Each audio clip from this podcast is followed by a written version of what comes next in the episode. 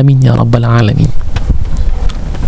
Mari pada kali aja sebelum kita teruskan dengan kongsi kisah yang kedua Kita berikan laluan kepada penaja kita insyaAllah Untuk memberikan uh, sepatah dua kata. Over to you Haji Nizam Rumah bukan sekadar tempat berteduh atau untuk dinikmati. Bilakah kali terakhir anda meneliti pinjaman rumah anda? Dapatkan nasihat berkesan dari Nizam Nizam. Mahukan sebuah rumah tanpa pinjaman atau inginkan pinjaman rendah? Dapatkan nasihat berkesan dari Nizam Nizam. Tidak semua rumah sesuai sebagai pelaburan. Jadikanlah rumah sebagai satu pelan simpanan. Manfaatkanlah sepenuhnya dana CPF anda. Dapatkan nasihat berkesan dari Nizam Nizam. Telefon 96704504 sekarang. Assalamualaikum. Terima kasih kerana mendengar KRSG guys. Kami NNM Niza Nizam bersama Ejen Man dari Propnex. Setiap episod kami akan kongsi secara am informasi dan isu-isu berkaitan dengan rumah.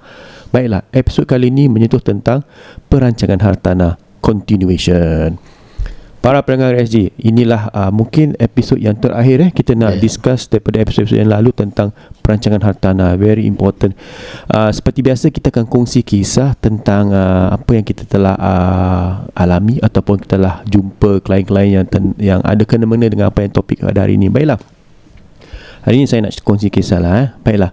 Uh, not so long ago uh, kita ada terima panggilan daripada uh, retiree hmm. uh, okay uh, di north north east side of Singapore di mana uh, ex oh ex wife pula wife dia telah meninggal dunia hmm. yang telah pun dia pun telah remarry alhamdulillah pak cik masih kuat so telah pun remarry uh, at the same time uh, he was thinking of selling his or no two things he was thinking either to sell mm-hmm. his current flat or to put the new wife's name into the flat. Full flat is fully paid eh. Oh, okay. Ah, so interestingly, okay.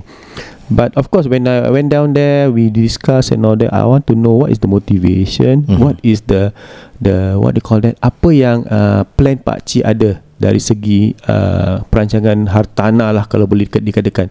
Sebenarnya dia pun nak dia pun tahu yang sebahagian daripada rumah yang dia tinggal tu ada juga hak isteri yang telah meninggal. Hmm.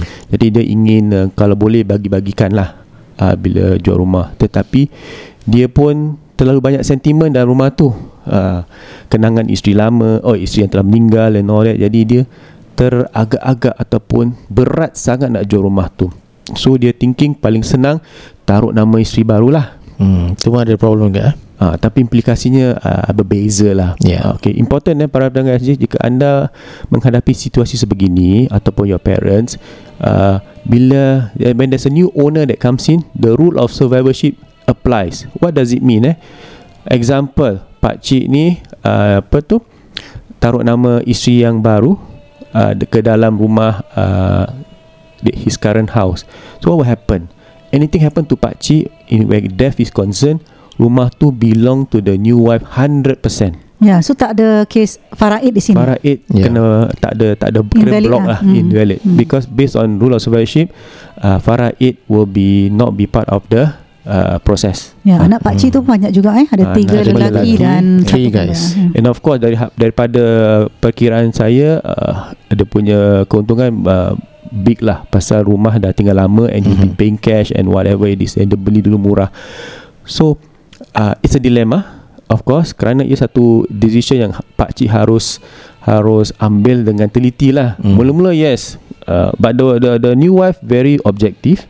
She said that dia tak nak apa tu ada masalah nanti kalau dia jadi owner bila di mana anak-anak mungkin ada selisihan faham. Yeah. tapi her best her her her option is kita jual rumah bagi anak-anak kita suami isteri beli Ya, beli so, dengan apa bahagian yang mereka uh, ada. Eh? That, that sounds very reasonable. Clean cut. Hmm. Yes. Tapi kerana terlalu banyak sentimen like I say, uh, Pak Cik terlalu uh, too much memories into the house and all kind of stuff. So jadi ia uh, me, uh, macam uh, barrier lah for him to move on. Uh, yeah. So dia uh, after kita discuss with him all the options, he still put in the wife name eh dalam rumah itu as a second owner. Yes. Tapi kita rasa kalau let's say dia nak uh, isterinya dapat sebahagian daripada rumah itu, actually dia tak payah letak nama isterinya terus eh as a ownership yeah, eh. Actually it's best that uh, as an alternative yang lebih baik mungkin okay pak cik you can continue staying in the house as as a status quo tetapi you can nominate your CPF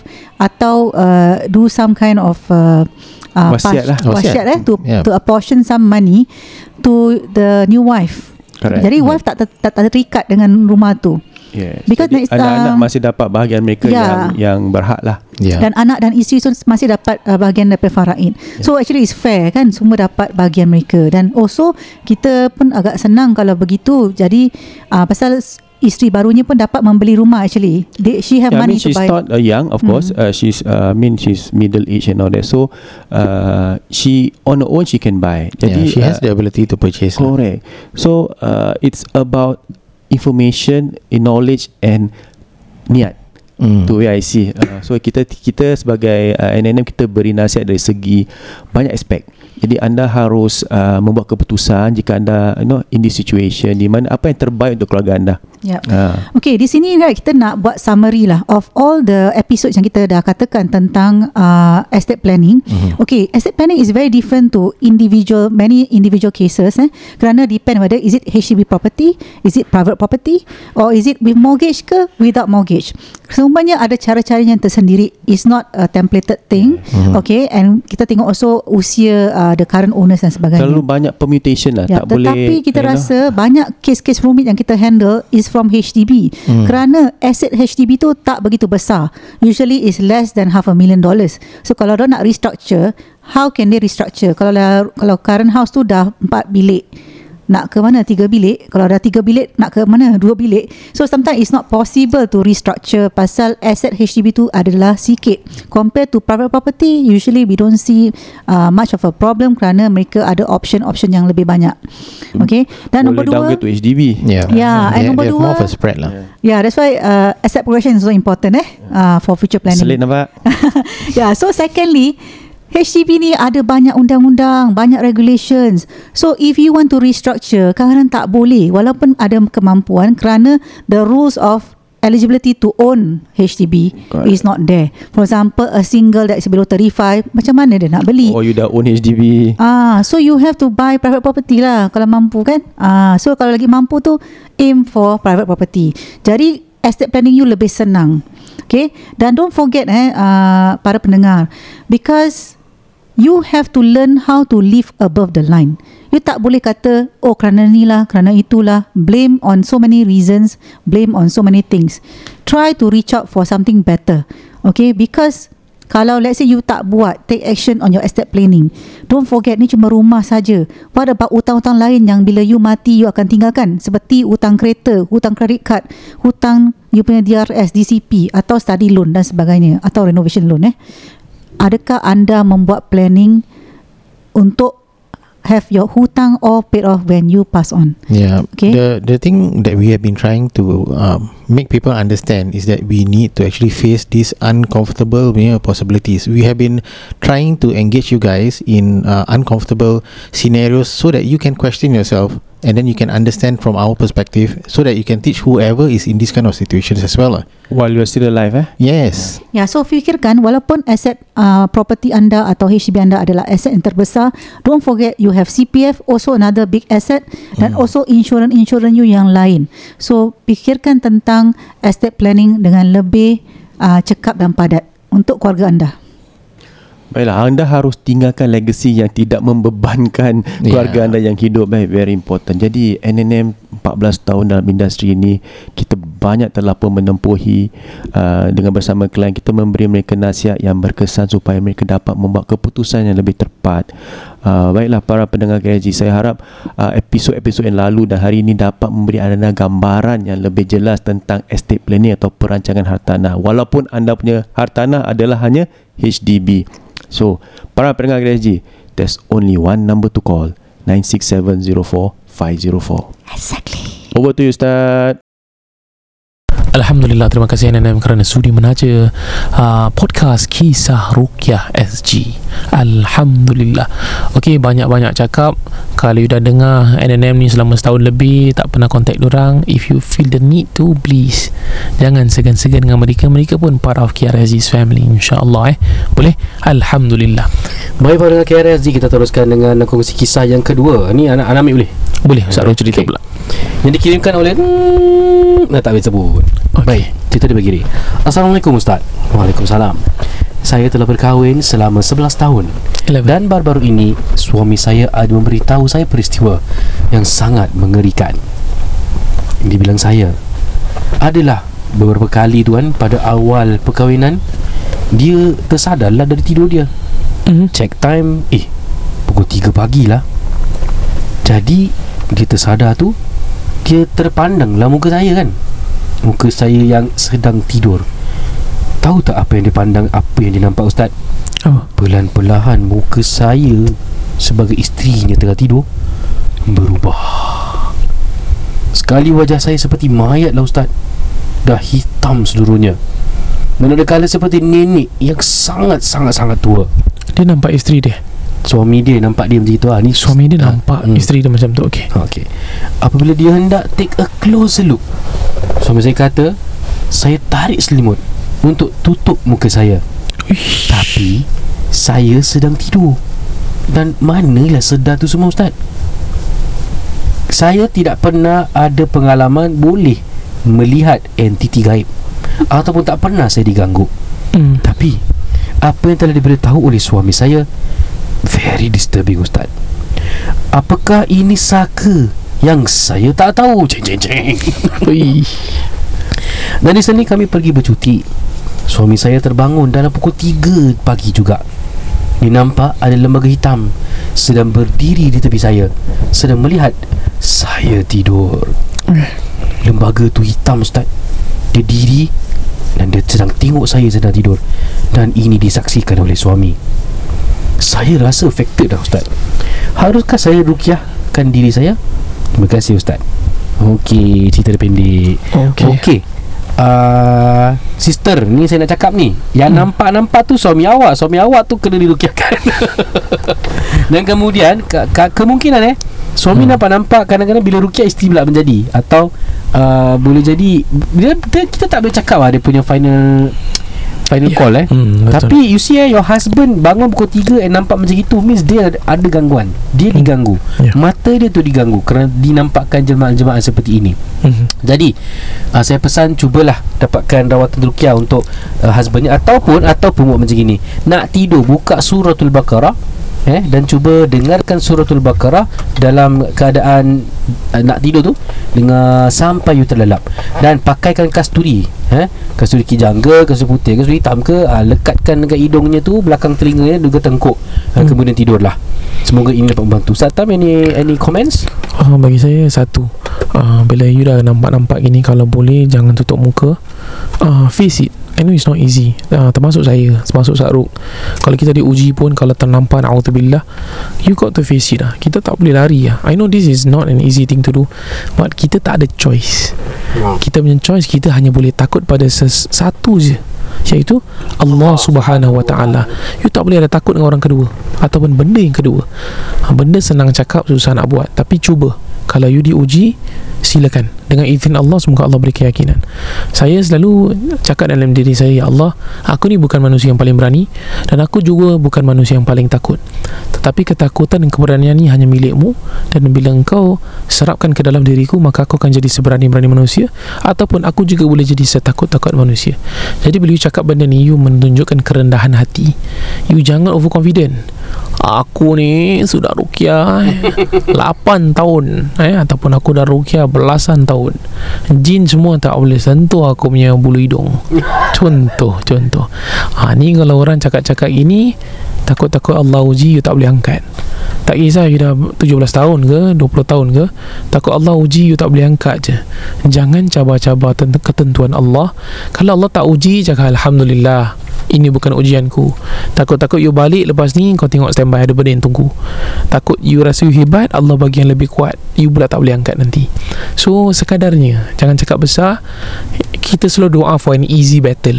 Ya Allah berikan an easy battle. Jangan kasih yang susah-susah. Tapi when there's a hard battle You know that Allah is with you And nothing can go against you. Amin Okey, para pendengar KNSG demikianlah uh, segmen uh, kongsi kisah dua kisah yang telah dijanjikan uh, kepada anda semua dan uh, insyaallah kita akan bongkar dua sihir ni ni daripada kitab ni. Ya. Kitab apa ni saya baca dia bilang intisari ilmu gaib. Memang mengarut buku ni. Okey, saya nak bacakan dua. Satu dia bilang apa tu? Obat penawar sengatan dan sihir.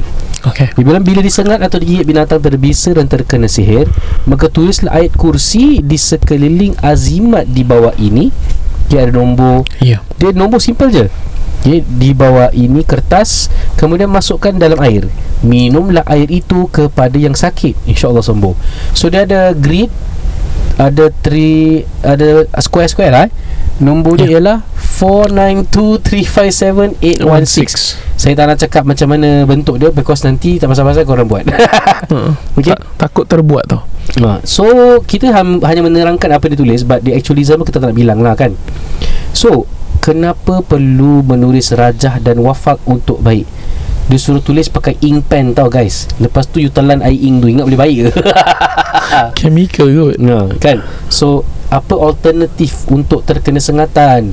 Baca ayat-ayat Al-Quran Tiup pada air Sapukan pada bahagian terkena sengatan Atau bahagian terkena sihir eh? Ya Baik, uh, bongkar sihir yang seterusnya ialah bilang membuat kerugian besar dalam beberapa rumah. So dia, dia bilang ni, jika dalam rumah terdapat tulisan rajah di bawah ini, maka bagi yang menempati akan mendapat kerugian besar. Okay. Cakap dengan I, ini ke rukyah? Mengajak supaya me- me- meletakkan kemudaratan dan kerugian besar. So, bila kita buka tu dia ada nampak huruf-huruf eh.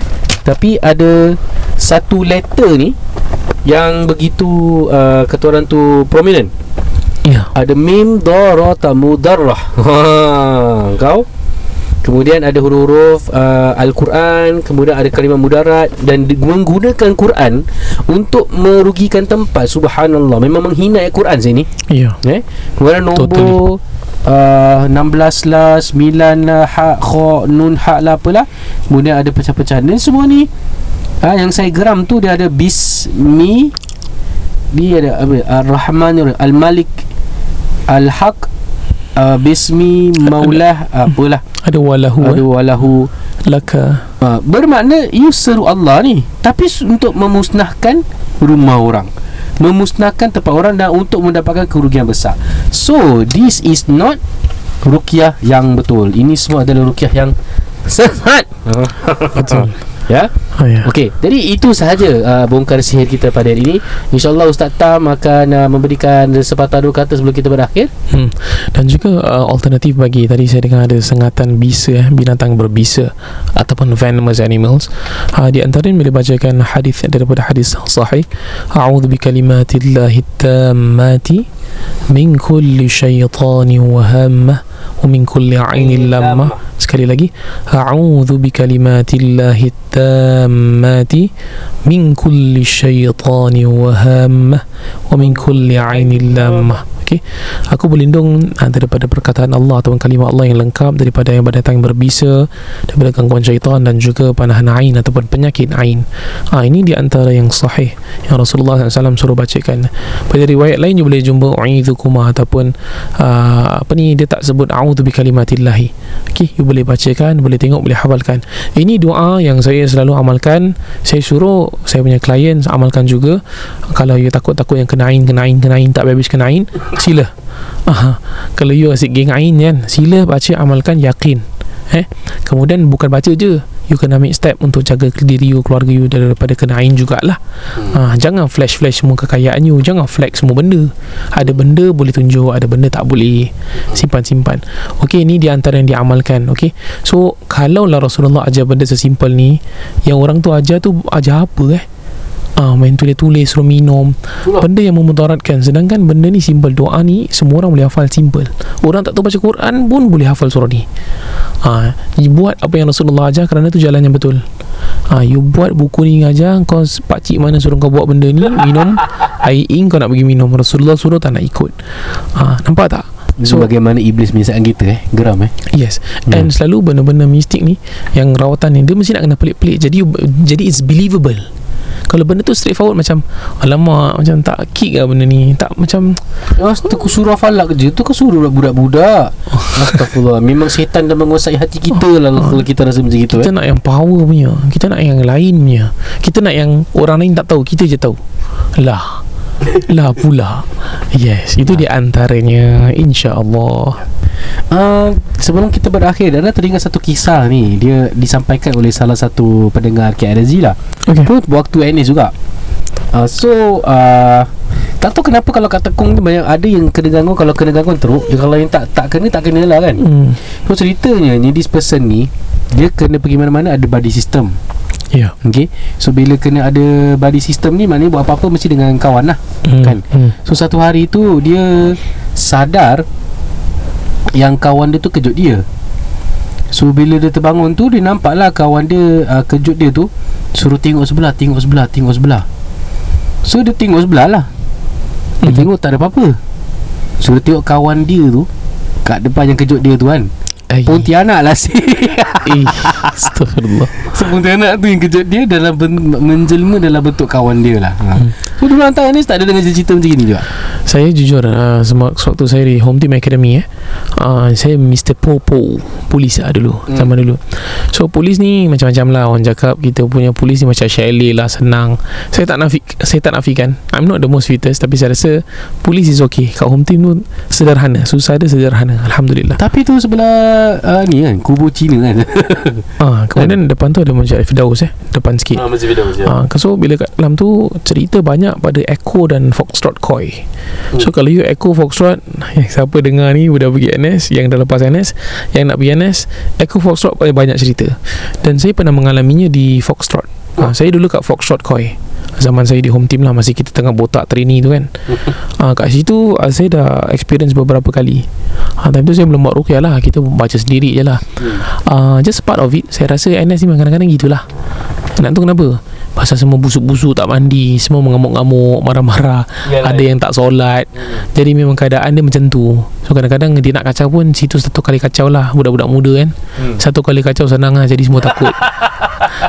Satu geng takut Semua takut. Ah, Yang solat Satu dua ekor Yang lain tak solat Habis lah.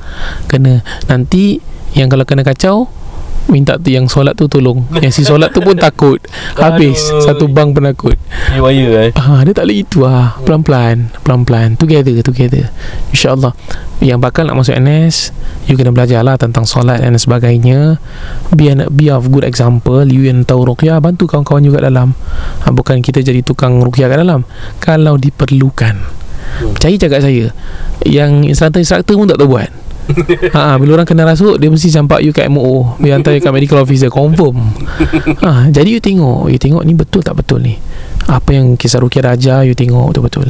So kalau you tahu yang rasukan Okay tapi Of course Kita kena ada protokol. Kalau kita dalam NS ni Of course kenapa Instructor suruh pergi MO dulu? Jadi apa-apa Accountability is on MO Medical officer bukan kita And dia orang tak boleh diagnose Benda-benda macam gini As part of report kan? Yes betul. Ya. Kemudian kalau you rasa macam You boleh manage dalam masa yang terdekat Bacakan Al-Fatihah Ayatul Kursi tiga kul Bacakan. Ha, Saya pernah bantu sahabat saya yang kena uh, That's, what, uh, that's one time lah. Tak ada cerita panjang Pasal saya tak ada keizinan Nak share benda ni. Ada few instances Yang paling teruk saya kena Bila saya dekat SOC Special Operations Command. Oh Ah, dulu kita- Queenstown eh Ah Betul Sterling. Sterling. Ha, saya sekejap je lah join troopers dan sebagainya. Lepas tu saya kena campak juga bawa saikang. Saikang tu pun kerja-kerja bilin-bilin lah. Hmm. But doesn't matter. It's just part of experience. Uh, Situ lagi keras daripada HTA Bagi saya Oh serius uh, lah Kita dah experience a few Saya pernah cerita juga Past episodes. Um, Dan banyak lagi cerita-cerita Yang saya tak ceritakan. Uh, Just untuk jagalah nama tempat tu. Semoga kawan-kawan kita Ramai yang dengar. Ah, sahabat-sahabat saya yang daripada SOC mendengar kita podcast. Korang jangan nak takut eh. Korang relax macam biasa. Dekat korang punya quarters ke apa Biasa dengan budak-budak lari Itu normal. Oh. Itu barang normal. Okay Jangan nak huha. Benda tu normal. Dia memang kat situ saya rasa. Layankan je. Ha, Selagi dia tak cap Minta biskut Oreo kat korang Korang tak jangan kisah. Eh? InsyaAllah Alhamdulillah Baik demikianlah pengisian daripada saya dan Ustaz Tam Sehingga di sini episod kali ini Doakan eh Doakan. Dan sebelum kita berdiri Ada banyak benda juga nak promote. Saya ada buat uh, kursus Rukiah Fizikal Ya. pada 19 uh, Mac Di Nur Insan eh Jam 9 pagi hingga ke jam 1 petang. Hmm. Silakan uh, register melalui uh, Pergilah IG kami Hikmat Alarkan Dan insyaAllah saya selalu share juga juga Di kisah Rukiah SG IG juga. Dan insyaAllah lepas raya kita nak mulakan uh, talaki Kitab Fik Alam Jin eh, kita memahami jin sesuai pener- penerangan daripada Quran dan juga penerangan uh, sunnah Nabi kita sallallahu alaihi wasallam. Dan juga kurma jangan lupa beli ya daripada saya Ustaz Arud dan juga Ustaz Tam. Ya, kita jual kurma you can go to our website masing-masing dan uh, support kita untuk membeli kurma Ajwa. Mhm. Ajwa Jahid dan juga Ajwa Alia dan uh, apa lagi? Uh, saya nak YouTube eh? Uh, YouTube kalau ada masa you nak subscribe kepada Kisah Ruki Aziz YouTube Alhamdulillah kita tengah nak- buat konten slowly. kita nak 10,000 subscribers ni. Ha. InsyaAllah. baru 4,000 nak kena 10,000 ni. InsyaAllah slowly lah slowly. Hmm. Kemudian uh, InsyaAllah saya ada buat Badal haji.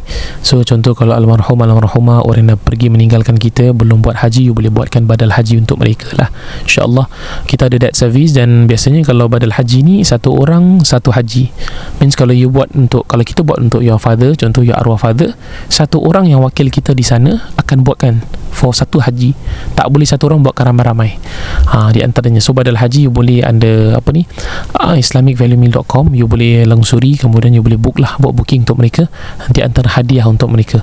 Ini bagi yang belum melakukan haji lah. Ha, boleh buatkan badal haji haji gantian. Ha, badal umrah pun ada juga dan insyaAllah kalau kita ada rezeki bersama uh, early January 2024 insyaAllah kita akan pergi umrah under saya punya company lah Umi Travel. Uh, mungkin nanti kisah Rocky Aziz kita record earlier lah Ustaz Ruk eh. Boleh. Ha, jadi episod kita masih jalan lah insyaAllah. Kalau nak pergi sama-sama silakan insyaAllah. InsyaAllah kalau masa mendatang Kalau hantar kat sana Nak kat CD Boleh je kita uh, Phone call Ya. Record eh. Boleh Ya, insyaAllah. good idea. Baik sekali saja Bahasa Nurdin Zainur Taufiq khamsah. Wabillahi taufiq wal hidayah. Wassalamualaikum warahmatullahi wabarakatuh